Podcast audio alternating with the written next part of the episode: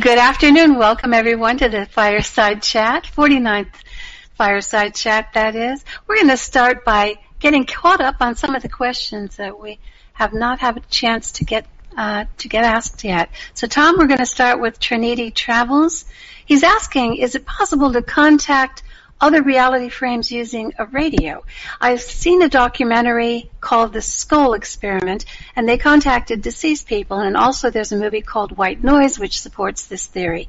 Uh, what is your thought on that?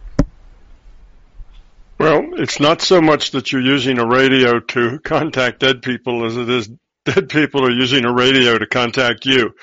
Um, the way that works is that any system that has a lot of uncertainty in it, okay, it's more easily manipulated by yourself or by, you know, the larger consciousness system. So if the system is trying to uh, make a point or trying to uh, get some people to see that reality is bigger than they thought, if the system is making a wake up call to the people who are participating and maybe the people who see it, then it can do that. That's, that is one of the, the venues that it can use, or not venue in the right word. That's one of the, the modes that it can use in order to do something that helps wake people up. So if you have, say, a radio tuned between stations, you will get white noise, static, and that is entirely random. And that can be more easily modified, that randomness can be modified by the system to make um, sounds, you know, to make uh, some sort of, uh, I guess, speech that you could understand, just like a TV tuned between stations so that there's no program on. You get uh, a lot of what's called snow on your screen. Well, it's not, obviously it's not snow on your screen. It's just random signals. It's noise. So that if you look at that, it's not that hard for a picture to show. Now the picture isn't going to start running like a movie. You're just going to get a flash of an image, uh, something that will last just for a few seconds. Just um, not uh, not it's not like uh, you know the bad guy takes over all the uh, communication equipment in the world and everybody gets to listen to the bad guy tell you what he's going to do. You know, it's not that kind of a thing where you have a program superimposed over what you had. It's that you've got noise and that noise will flicker on and off to give you little bits and pieces of information that sound like um, words being spoken or pictures being given. So that sort of a thing is, um, you know, is possible, and it happens a lot. And it, it'll sometimes happen even if there isn't noise. The noise just makes it more probable. It's just easier to do with the noise. But I've heard people talk about getting a phone call from their deceased mother, uh, like two weeks after she died and the phone rings and they pick it up and it's mom on the phone. And mom usually says something like, well, I just wanted you to know that I'm just fine and everything's doing good and, and you don't have to worry about me that sort of a thing. And the system does that not because the message is so important to the deceased person, but it's something to help the the griever, the person who's still here, deal with their loss. So the system does that in order to help that person let go of their self-pity and their grief and get kind of back into the back into the game and also to open up open up people's eyes, let them know that reality is bigger than they thought. So yes, those things are possible, and uh, people tend to use the the noise as a media, like white noise, as a media, because that um, white noise makes an easier process for the system to use because there's all that randomness there. But again, it doesn't make a movie for you. It just gives you glimpses, little pieces of things. So if you set that up with the idea that you're going to let the larger world communicate with you, then you set up that situation. And if the LCS has something to say to you, that would be a mode that it could use. So yes, possible. But it's also possible you could stare at your TV, snow, and never see anything, you know, other than, uh, uh, fleeting bits of things that trigger your imagination because of the patterns. So it has a lot to do with the intent of the practitioner to use this for that for that purpose. All right, Tom, thank you. One more question from Trinity was, Tom, do you ever visit high entropy reality frames to rescue IUOCs, that's individuated units of consciousness, that's us, that are stuck in these places? Uh, no, I have done that a long, long time ago, but uh, actually, IUOCs don't get stuck uh, as much as as uh, people would uh, help you believe. Mostly IUOCs know what they're doing. They're making choices. They have choices um, all the time. It's no place where they have no choices. And they are where they are because of the choices they've made. And things will happen or not happen because of additional choices they make. So it's not true that there are a lot of IUOCs out there just needing to be rescued, that they're in difficult places. Now, Rescue the IUOC in Trouble is the name of another virtual reality game that you can play. And if you get into that reality, if you sign on or log on to that virtual reality, then there will be lots and lots of IUOCs that need to be rescued. But that's just another virtual reality game. It's like switching between, uh, you know, The Sims and World of Warcraft and uh, maybe some other uh, virtual reality. It's uh, it's just another reality that has another theme, and that theme is rescue poor IUOCs that are stuck. So that's a that's a virtual reality you can play in, but it's generally not a part of the natural world. Natural world doesn't uh, work like that. IUOCs don't get into places that are that they're stuck very long. The sticking is all of their own choice. And in those cases where transitions are difficult, there's only few of those, and that's where the individual um, is so what's the word so wound up in a particular idea, a particular thing going on that they have trouble letting go of it.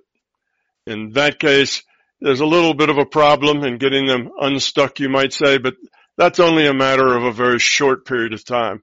It's not something where they stay stuck for a long period of time. It's a very uh, minor uh, blip if they are that uh, obsessed with something. It uh, only takes a short while to break through that obsession during the transition. So it's uh, you're probably talking about the virtual reality games, and there's other there's multiple virtual reality games that are save save the IUOCs from being stuck. So there's there's more than one game of, of that that you could log into. Thank you, Tom. We'll move on to a question from somebody. In July 2018 Fireside Chat, you very eloquently answered, and thank you very much, by the way, the following question I posted. Is deifying the LCS also a result of human herd mentality? If so, what then is the proper way to consider our relationship to the LCS. Your response was based mostly on a teacher's perspective of how metaphors are used to intellectually explain and interpret the concepts of a God in order to make that concept accessible to the largest target audience possible. I was hoping now for a more subjective interpretation of how a student can or should approach his or her personal relationship to the LCS. So allow me to ask it in this way. What is your most predominant feeling or feelings in the context of your own personal relationship with the LCS? It is, is it submission, admiration, re- reverence, love, joy, partnership, gratitude, etc.? Or is it perhaps all of the above?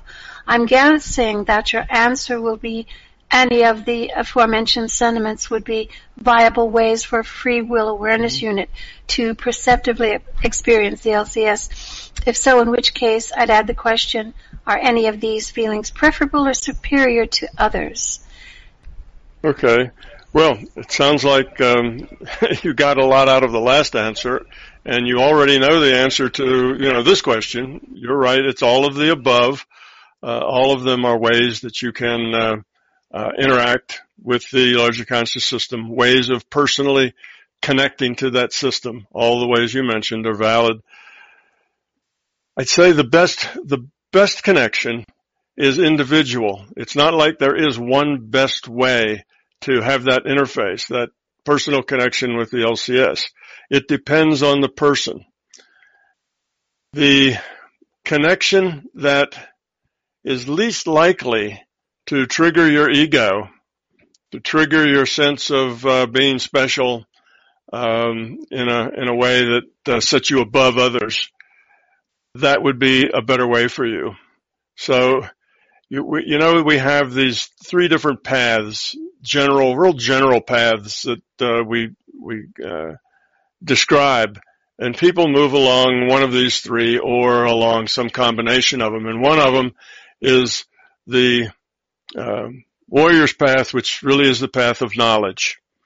Okay, and that's where you try to figure it out as you go and understand it and practice and so on. So you struggle your way through the learning process. The other is the path of, path of service, where it's about others. And by making your life about others, by providing services, and not services that, that, uh, that puff up your ego, but services, services just because you want to help. Okay. Giving yourself to others. That's the second path. And the third path, path is the path of surrender, where you just give yourself up to the LCS and um, try to understand what you can best do to serve it in the sense that you no longer um, are being run by your capital I. It's not about you. It's not the, it's not the me. It's you surrender to this larger thing. All right. So we can see those three paths. You know, one of them is, is, uh, is kindness, things that you do. Um, the the warrior's path has to do with your your your learning. That's an intellectual path, and the, the one that you're you're kind of pointing at here is the one of surrender, where you just surrender yourself to the larger consciousness system, and that would be the traditional religious path. So any of those paths will take you to the same place but some people are more suited to one than the other. If you're a very intellectual person, then the warrior's path is a better path for you. If you're a very uh, uh, giving person, but giving in the sense of doing, of of doing things, then the path of service is better for you. If it's just a matter of being and letting your being merge with the LCS and just surrendering to it, then you're, you know, that path, the path of being is probably the most direct path, probably the easiest path, but one that is very difficult, particularly for Westerners to do. It's, uh, it's more the path of the monk, I suppose, than it is of uh, most of us living in the in the Western world. And when I say Western world, that's pretty much the whole world these days. A world that is very uh, uh, materialist based. So any of those ways work. There is no one best way. Uh, I interface with the LCS in all of those ways. I interface with it intellectually, uh, emotionally. Uh, sometimes the interaction is me just surrendering. Sometimes the interaction is me trying to understand, and sometimes it's it's uh, a matter of doing. So whatever seems to work best at the time for you, for what it is you're trying to accomplish, that would be the path that you should be on, and that would be the the the mode by which you should interact with the larger consciousness system, and that won't necessarily be the same uh, all the time. Switch among those modes to what suits you at the time for what it is you're trying to do. Thanks, Tom. Somebody also asked does a free will awareness unit's relationship with the LCS differ in any way with that of its IUOC? That is to say, after our current experience packet is over, can the overall sentiments we held towards the LCS in this PMR change somehow after experiencing physical death, or are they always a core aspect of our being level consciousness? Yeah, it's the latter.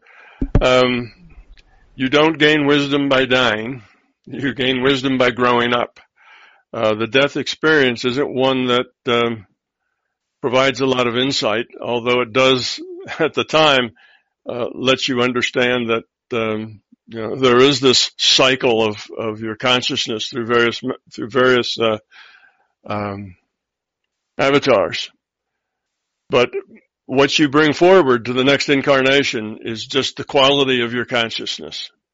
And actually, many people who go through the cycle of, of life, death, and then rebirth in another experience packet, um, they're not really aware of what it is they're doing. You see, when they die, that, that previous life fades like a dream, and it is very much like a dream. And then when they are in the transition, well, they're aware that there's something else they need to do, and then when they're back in another avatar, that's the only thing they've ever been. They've, you know, the avatar is the whole of their, of their memory and their existence.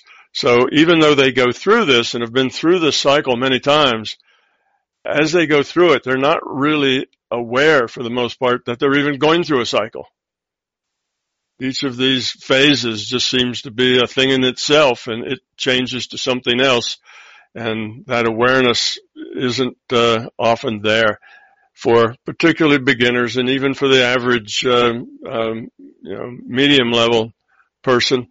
That's true. It's only for those who have been around more and more often and have grown up some that um, they're really aware of the process that they're going through. For the most part, that process you go through is not part of your awareness. So it doesn't really help you grow up. You're not really making a lot of decisions with the perspective of the whole process.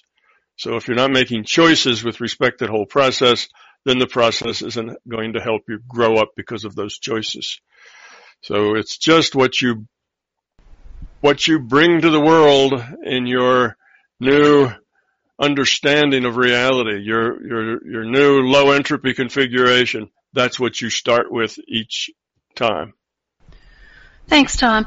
Uh, Fun IUOC asks questions about how age affects the development of our quality of consciousness.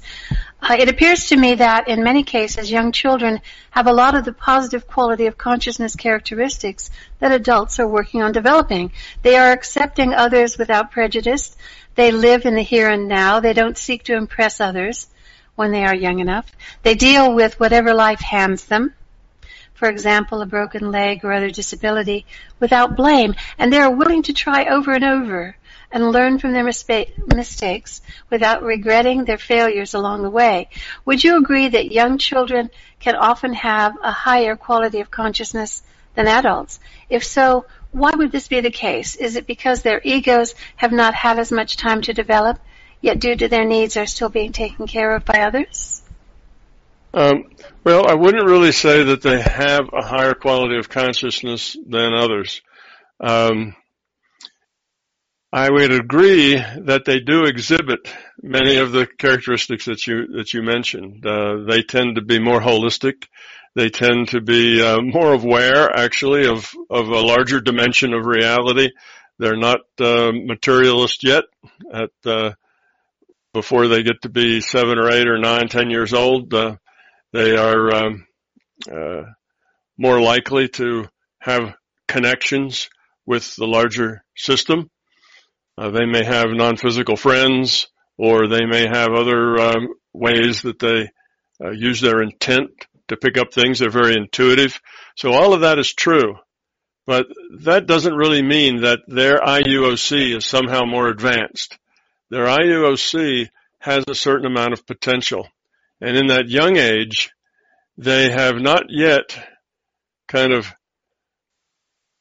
gotten to the point where they are, their IUOC is making um, more complex and more challenging choices, let's say. So the IUOC isn't an age. The IUOC doesn't get go from young to old through a lifetime. The IUOC is just the consciousness that's logged in. But the young person provides that IUOC with a limited set of of uh, choices, and generally the the um, harder choices are not there to young people. Their choices tend to be a lot simpler, a lot less complex. They do have parents taking care of them and making most of the hard choices for them. Um, So they have a kind of an easier time of it and they are still haven't been captured by the kind of materialist viewpoint that we have. And when I say that, I don't mean that in a, in a, in like the philosophical sense, but they haven't been captured by the idea that this is a physical world and only the physical world is, is what, what exists. Um, they still have imaginary worlds to them that are just as real as the physical world. So they do act ways that uh, we wish we could act as we get older. They're very straightforward. That is true. They say what they think. Um, they don't have uh, a lot of um, uh, a lot of energy invested in being politically correct. They're pretty much transparent. What you see is what you get, and all of that is very nice. But that same quality of consciousness, same IUOC, as it grows up and its choices, get a lot larger and more varied and more important, and uh, moral choice and ethical choices become um, important to them. Then, kind of their true colors come out. So the child, the, the children's time is an easy time, where choices are simpler, and uh, it gets harder. As it gets harder, that potential gets more challenged and you get to see what the IUC is actually made of. You know, we talk about pets in the same way. People talk about, well, if you have a dog, the dog is nothing but love. If you want to know how to be and grow up, just try to be like a dog, you know, just be that open, you know, the dog will love its master. If the master is rude to it or forgets to feed it or is angry with it or whatever, the dog will slink around for a few minutes and then he's right back wagging his tail and happy and loving his master again. So they, we talk about dogs as like they're very advanced souls and very advanced creatures. But if you've hung around a pack of dogs, uh, dogs that uh, interact with other dogs, you see they're very self-centered for the most part. They, um, uh, they are very hierarchical and they're not always very nice to each other or with, or with each other but at the same time, they're very loving to their masters and very caring. So it's a similar kind of thing. Many dogs have a very limited um, decision space, and within that decision space, they appear to be very grown in the sense that they forgive quickly and they seem to give easily, which are very grown up traits. But that doesn't mean that they would continue with that kind of level of behavior if they had to make uh, a, a, wider range of choices. So it, it looks good, just like children. Children and animals, you know, can can look very grown in certain aspects, but those aspects are a very narrow piece of life, and it is uh, not the case that they are higher quality of consciousness. They are just uh, less able to express their inner self yet. And as they have that capability, then the ego shows, the beliefs show, and all the other things that uh, make us not fun to be around and hard to get along with start to show as we develop uh, uh, attitudes and fears as we get older. Thanks, Tom. The second part of Fun IUOC's question uh, deals with the question of uh, do people de- de-evolve in old age. A good example was a man I had known most of my life. As a middle-aged man, he had many prejudices and was a religious fundamentalist who thought only his group had any answers. However, after his wife died when he was in his 60s, he met a girlfriend who he loved dearly, but who challenged his beliefs. He became much more open-minded, much more mellow. Still had opinions, but he didn't think his opinions were the only right answers. He became more pleasant to be around than he had ever been in the past. Unfortunately, his girlfriend died a decade later. He found another girlfriend, but she did not challenge his views, and instead would commiserate with him on the story, sorry state of the world as he saw it, and how various types of people were ruining society and the world. At the same time, he became increasingly bothered by severe arthritis. He severely regressed in terms of quality of consciousness, went back to his religious fundamentalism, could never see the positive in anyone, and generally became someone who no one could stand to be around. At the time he died, his girlfriend and I were the only ones he ever interacted with, and even that was only rarely. I saw another example of this on the forum, somebody, someone who obviously had a very high quality of consciousness at an earlier point in life became defensive, critical, and generally drove people away from him. My question is this, why does the LCS allow people to continue living once they've reached the point where their quality of consciousness is obviously de-evolving instead of evolving. It seems like it would be better for the person to die while at the peak of their quality of consciousness instead of continuing to live a deteriorating physical body that imposes such severe restraints that the person begins to de-evolve rapidly. Okay. Well, the larger conscious system doesn't just butt in and, and you know play with its pet people. It's not that kind of a relationship. We have rule set and our body functions according to that rule set. And that rule set would have our bodies continue on until they, until they can't continue anymore. So growing old is just a, a result of the rule set being the way it is. And the system doesn't come in and kind of harvest, you know, um, if you will, IUOCs because they're at their peak. That's not the point. Growing up isn't just you see, that person, well, let me say it this way. The person you talk about seemed to go through a lot of different phases.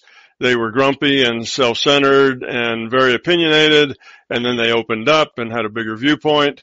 Then they went back and got more uh, opinionated again and, and uh, got, got grumpy and hard to live with. Well, it's not that that IUOC um, suddenly became more enlightened and more um, more grown up, lower entropy, and then got high entropy again. It would seem that way. But basically, that, that IUOC reflected his environment more than he reflected probably even his, his own convictions. So that IUOC in an environment that was more open and an environment that was more um, uh, forgiving and caring and not so self-centered became that way. In other words, he kind of mimicked his environment. And when his environment was more closed and, and self-centered, then he became that way. So it's not that he grew up, lowered his entropy, and then de-evolved and got um, uh, a lower quality. It's like he had a higher quality than a lower quality. What you're talking about is acting. Okay? People you know, exist and, and interact at two levels. One's the intellectual level, that's the acting, and the other is the being level, and that's who you are. And I would say at the being level, that person was consistent, was consistent all the way through all three of those phases from, from grumpy to open, you know, from, from fearful to open to fearful again. That was the same person, the same IUOC, and probably at about the same uh, quality of consciousness. But like most people, we don't live our lives as authentic beings. Who we are is often a mystery to most of us. When some, if somebody looks at you and says, well, who, who are you really? What's your authentic self? Who are you at the authentic being level? Most people don't know. They don't know how to answer that question because we grow up in societies and cultures, we tend to have images. We have a lot of cultural beliefs about what, you know, how one should be polite, how you interact with other people, what's important and what's not. And we take these on and we act in ways that make us more easily get along with other people. So if everybody else is kind of happy and upbeat and uh, not so uh, uh, self-centered and focused, well, we tend to act that way too. But that doesn't necessarily mean we're grown up.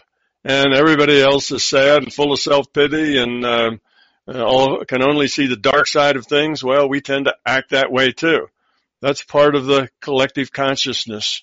Particularly people you're close to, like your significant other, have a effect on you. But so does your, you know, your your culture uh, your culture could be national or it could be regional or it could be even a human culture or maybe it's just your family's culture. All of these cultures have their, have their aspect of collective consciousness. And as you belong to a, a collective, as you belong to a group, and you feel yourself a part of that group, even if it's just a group of two, you and your significant other, well, you tend to take on the characteristics of that group, and the group tends to take on your characteristics. Of course, if it's a large group, you don't change the, the large group much, but the larger group does tend to change you more. So that is what was really going on there. We see a, a, a quality of consciousness that was acting probably worse than it was in the sense that it had lots of fear because it got that fear from its culture. And then when that fear was removed because it had a significant other that was upbeat and positive and open, then it tended to act more that way. But it's all acting. It's all getting along. It's being the way you feel you should be, being the way that seems to, that seems to fit in at the time. So it's not a matter of, of quality and losing quality, you know, gaining quality and losing quality. The whole thing's just a matter of growing up. And I'd say that that individual, uh, was probably more grown than it acted at both the beginning and the end and, and probably, uh, felt better and was happier at a time when it was with another entity that was help pulling it up with another entity that was more grown and had a higher quality of consciousness than it did as it became part of that group. So it's not really that we have consciousness evolving and de-evolving. That is possible. Consciousness can evolve and de-evolve, but we have a lot of acting going on we have a lot of getting along. We have a lot of reflecting the people that we see and we try to be like them so that we're more acceptable. We tend to get drawn into fears or not drawn into fears based on the people around us. That's why these conspiracy theories running around on the internet seem to grab so many people because you have a lot of people who are very fearful. And if you're a very fearful person, then you very easily can get wrapped up in a conspiracy theory. If you are not a fearful person, then you don't get wrapped up in conspiracy theories because they're mainly about fear, something awful, something terrible, something to be afraid of.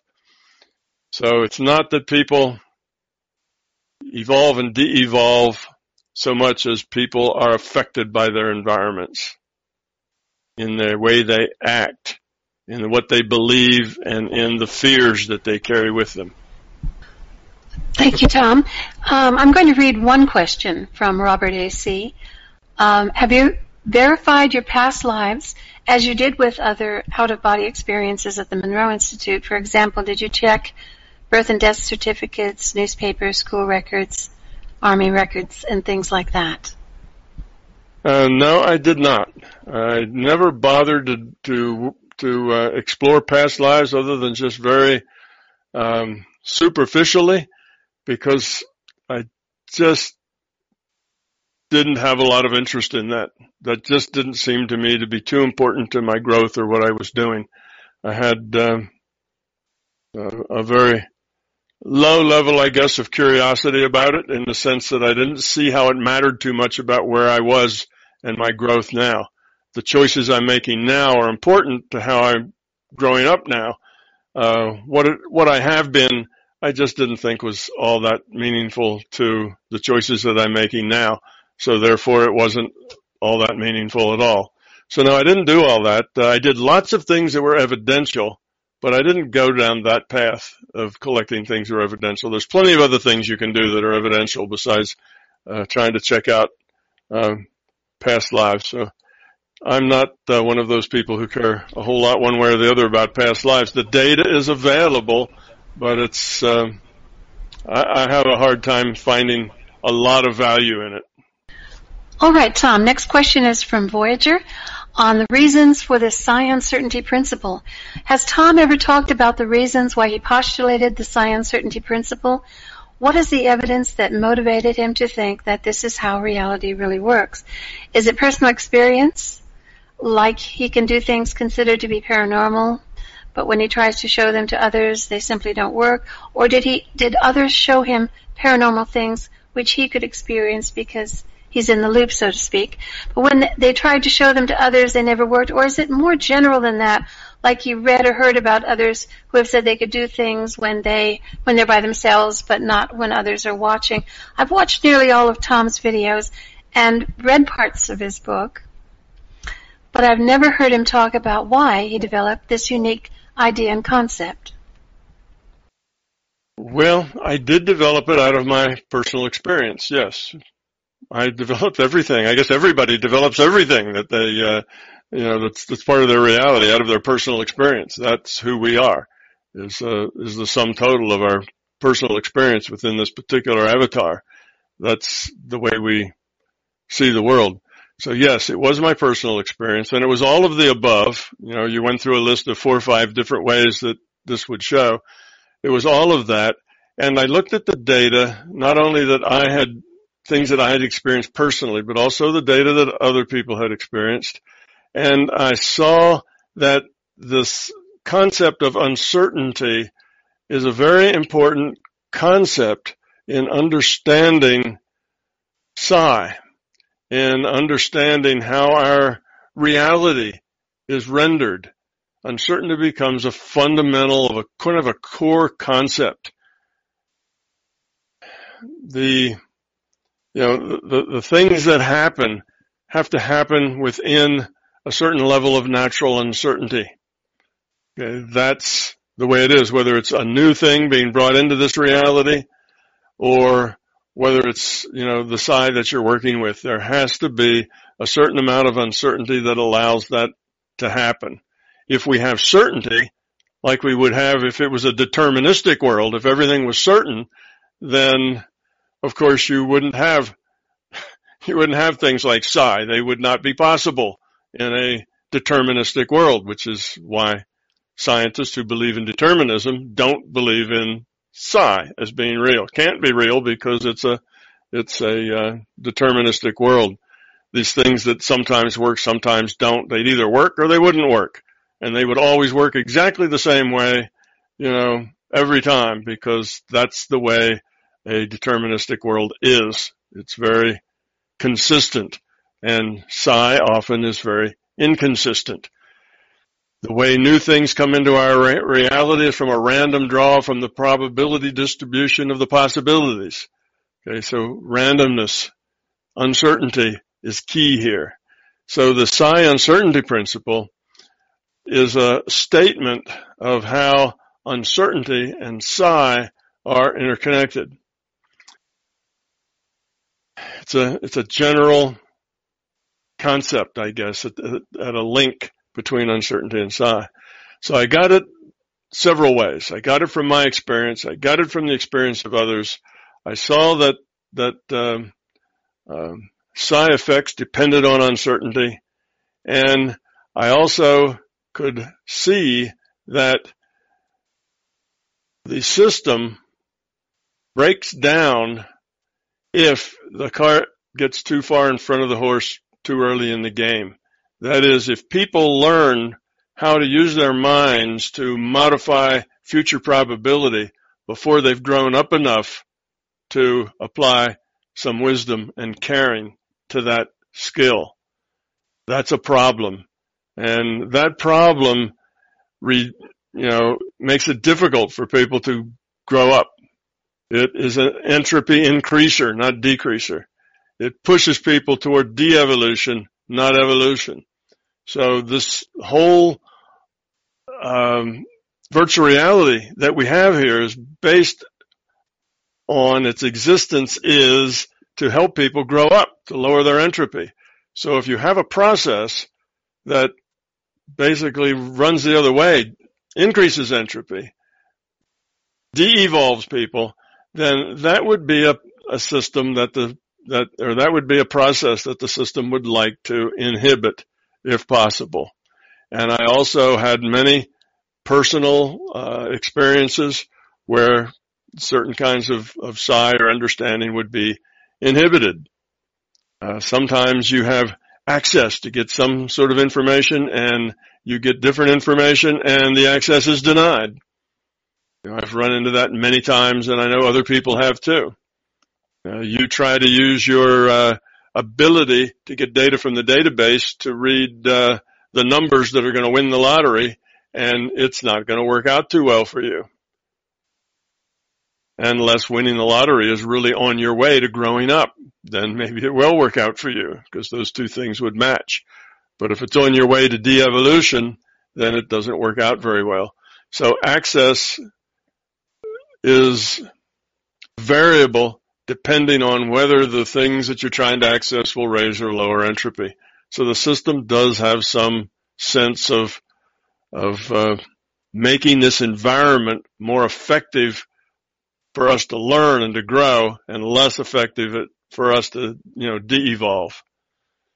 So just through my experience that I came to this conclusion that there was a indeed a psi uncertainty principle, and it's a very general principle. It's the it's the same principle that says you can only move the pH of water with your mind as long as there is some uncertainty in that pH. And yes, we look at the pH of water and find out that if you measure it very precisely, it kind of jumps around all over the place. It's constantly changing at the micro level. Well, that level of uncertainty then defines how much you're able to change it at any particular instant. And then you can keep building it. So that psi will only work if there is the uncertainty field with it to work within. So psi and uncertainty are an entangled pair of concepts. Yes. Uh, the next question comes from Arthur. Um, he is very interested to see uh, Tom's new organization, CUSAC, that is the Center for the Unification of Science and Consciousness, uh, which is now associated with the proposed experiments in Wishes at Every mm-hmm. Success. That's CUSAC.org. Wonderful how the MBT project has developed from its quite basic early days into what it is now. Some thoughts which occur when pondering the scientific investigation. Has Tom come across another VR, a virtual reality, among the many which he has experienced, but rarely describes or writes much, much or writes much about, for good reasons he has often made clear, where the residents are as inquisitive to understand the nature of their reality as we are in this one. Um, have they done similar similar experiments to the ones Tom is proposing within the bounds of their own rule sets, of course? And if so, what were the outcomes? Did they produce a paradigm shift of the sort Tom hopes might happen here? Or are we the first to do this sort of thing? Well, most of the realities that I would call uh, tight rule set realities that are much like our reality in a, in a sense that it seems physical to be there as opposed to say the dream reality where the physicality is kind of uh, squishy. It's not so firm. All in all of these realities, uh, virtual realities, where the where they are, the, the sense of it is that it's a physical reality. The people there are doing the same thing we're doing, and that is they're trying to grow up. They have choices to make, and by those choices, they evolve or de-evolve. The same, the game everywhere, no matter what re- the reality system is, has the same purpose, and that's to grow up. And yes, entities in these systems uh, are curious. Uh, some will explore inner space and understand themselves as consciousness, just as say, uh, you know, the Buddha did uh, 2,500 years ago. You know, he was a, an explorer of inner space until he um, understood the nature of of uh, the reality that we're in. So people in all these reality frames do that, but just like here, the ideas of the, well, I can just, maybe we'll say it this way, the, you know, these enlightened ideas, these bigger picture ideas of the nature of reality generally don't go mainstream very easily. Most people do not explore their inner space, their inner reality. Most people do not have bigger pictures. Most people are uh, motivated by their fear and their beliefs, and that's just the nature of a um, what a lower quality of consciousness. So, yes, in all of these worlds, evolution is still taking place. People are still curious. A few of them have big pictures and deep understanding. Most of them do not. Um, I don't know that any have gone through the same process we have in as much as um, uh, they come to a point where their science tells them that their reality is not material, that it's probabilistic, that it's information. Uh, whether they've others have taken that same route or not, I don't I don't know. I'd have to have lived in them a long enough time to get a sense of their history. And I'd have to go check the databases and so on and sort of like past lives, that's not all that interesting to, to, uh, see that. We are where we are at, you know, now. and we have certain, uh, um, opportunities to grow up in mass now that we never had before. And I suspect this same kind of situation will take place in all those other realities as they evolve. Whether it'll take place the same way that ours does, I doubt that. It'll probably all be unique to each reality system as how they grow up. But maybe it will be based on technology finally uh, digging deep enough into their reality that they begin to see the nature of their reality from the the technical viewpoint first before it breaks into a deeper understanding at a at a uh, spiritual or uh, intuitive level. But perhaps it could go the other way, that the understanding at the intuitive level gains gains popularity first, and they may never get to the technology that shows that this reality cannot be material but must be um, uh, informational. It's hard to say. Either one of those could lead the process. Ours is just the way ours is and our opportunities are the way our opportunities are. So understanding the others and how they worked is not as applicable as you might think because we don't have a lot of choices. We, we have evolved to be what we are and we have to work with that. Thank you, Tom. Another question from Robert A.C. Um, healing negative emotions. There are techniques like the emotional freedom, freedom technique that heals negative emotions like anxiety and phobias and fear and post-traumatic stress syndrome with 90% efficiency, sometimes in hours, if not in minutes, without expecting the person to grow up spiritually. In your approach to healing, instead of visual, visualizing the physical health of a person as a gingerbread cookie and removing its illness, have you tried using the technique of visualizing the emotional health as a gingerbread cooking and then remove the negative emotions from it. In other words, are emotions part of your healing technique in that sense? Yes. Uh, all parts of the being, all parts of the body as well, um, can be healed with the same sort of thing. It's intent that changes probable future. So whether that's an emotional problem or a physical problem, the intent, the consciousness still is at the, you know, at, at the point of change. It's still the agent of change. Intent is the agent of change, be it emotional, spiritual, you know, mental, physical, any other dimensions in which you can see our existence. They all will move. They all will change based on intent. They will all change based on getting rid of fear. So if you can get rid of fear, then you will solve a lot of these problems that are emotional. Get rid of beliefs, you'll solve a lot of these um, ideas that are emotional. Um, you know, in this same line, there's a there's a, a Dr. Sarno and others who have come to the conclusion that most back pain and shoulder pain uh, have are psychosomatic. They have to do with stress. It's a stress problem, and that stress and tension um, is what eventually ends up causing the physical pain. And the way to fix that pain isn't by having you know knee surgery or back surgery or whatever.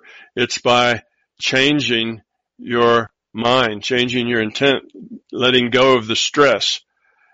And that will heal you more quickly than physical means. So there's lots of different modalities in healing and all of them have the same fundamental root and that is that consciousness is fundamental and the physical is a derivative. So the key thing is in the consciousness, the beliefs, the fears, the stress and tension, um, those sorts of things. And that applies to emotions as well as to, uh, you know, uh, painful backs, as long as, you know, headaches or, you know, physical problems and, and spiritual problems and emotional problems. They all will get better if the consciousness can let go of the fears and beliefs that are often at the root of those problems. And if the consciousness can be employed to modify future probability in the way these systems are, you know, like the physical system is configured. So yeah, the mind is key in all of those. They all have the same root. So yes, you can heal emotions and feelings as well as you can heal, you know, backs and legs and heads. Okay, the next question from Lottie is um, using intent to influence outcomes. When meditating, how do you use intent to change or manipulate outcomes? Is it possible to manipulate outcomes to meet your desires, or is that morally wrong? Is it purely a case of visualization? Do you need to reach a certain point during meditation? Do you need to use emotion or feeling? Can you expand on how you used to bring up your computer programming cards and um, how you use, I guess, meditation to bring up your pro- computer programming cards? And in a more contemporary example, how could you use this today? Okay. Again, the consciousness is fundamental and the physical world is is a derivative, is secondary. Okay, depends on the on the consciousness. So how do you do this? The thing that inhibits most people from being successful in either de- debugging their programs, like I described in the beginning of my book, or in healing, or in going out of body, or in you know getting data from the databases, is their own attitudes, their own beliefs, their own sense of reality. This is the basic and fundamental problem. Once you can see a bigger picture and have a bigger picture, then the process of doing these things simplifies a whole lot. So in the beginning, when you're healing, it may take a lot of your time and a lot of your effort. You may have to go into a meditation state first and get point consciousness and then bring up, um, you know, visualizations of what you're trying to heal. And if you're not a visual person, that doesn't make you, uh, uh, less able to do this. You can do it with feeling. Feelings work just as well because it's not really the vis- the visualization or the feeling that's important. What's important is your mental state What's important is your thoughts, the way you feel, your beliefs. That is important. So whether it's through a visual means or a feeling means or some other means isn't nearly as important as the way your consciousness is operating. If it's operating intellectually, you'll have very little power. You won't be able to accomplish much. In other words, if you're making wishes, I wish that person would get better or I wish, you know, this thing would go away, then you have very small effect. You still have a, little effect, but it'll be a small effect. If you can operate from the being level, then you will have a much larger effect. If you can reduce noise, that is your mind has to be focused clearly and held very steady on what you're focusing on. That's getting rid of the external noise. If you can do that, then you will be more effective. So there's just a few, three or four basic principles. Focus, clarity, low noise, being level. If you can pull all those together, then you will be very effective in whatever it is you're doing, whether it's getting data out of the database or healing or remote viewing or anything else. Mostly we're not very good at that, at putting our mind into that space that's something that is very difficult for most of us because we have so many fears and beliefs and things that uh, get in the way and our minds are busy. We have trouble focusing.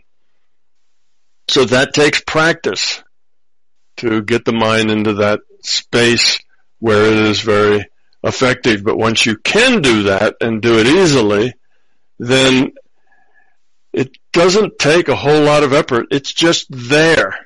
It's just available. You see it quite, quite easily. It's like, um, you know, I, I, I teach a course uh, called a, an immersive. It's a it's a get acquainted with the larger consciousness system immersive, and there I teach people to interact with the larger consciousness system directly. And we use you know remote viewing and healing and communicating with people who are in this physical reality and outside of this physical reality. And we use all these kind of tools just to practice getting rid of the fears and the beliefs and putting the mind at the being level, you know, functioning there intuitively rather than intellectually. And we'll always find people who are beginners who have never done any of this before and therefore they have an attitude of, oh, we'll just go through the motions and see what happens. That's their attitude. They don't have any performance anxiety. They don't expect to perform. They don't expect to, you know, get right answers. They're just doing it because that's what we're doing. And often those people will do very well you know, out of 10 remote viewing targets, they'll get nine of them dead on, perfectly correct. And after that, it's, oh my God, this really works. And now they start trying to do it because if they try, surely it will be better than when they weren't even trying, and then they can't do it at all. After that, they don't get any targets right because now they're trying to do it and they want to perform and all of that now gets in the way. That's all the intellect, the ego, the beliefs, the fears suddenly come into play, whereas they let those all drop aside. So it's really an easy thing to do, but it's a hard thing to let go of the things that block it. Because those things that block it are part of your life. They're everyday things. They're the way you are. It's the way you process your data. It's the way you get through your life is by using your intellect to, uh, you know, manipulate the, the world in front of you. And when you're in that mode, which is your normal alive in the world mode, it doesn't work very well if you're trying to be in the intuitive mode instead. So it's it's not really a hard thing, and everybody has their own metaphors. People use metaphors to get there because they can't just put their mind in that space very easily. So they make up metaphors.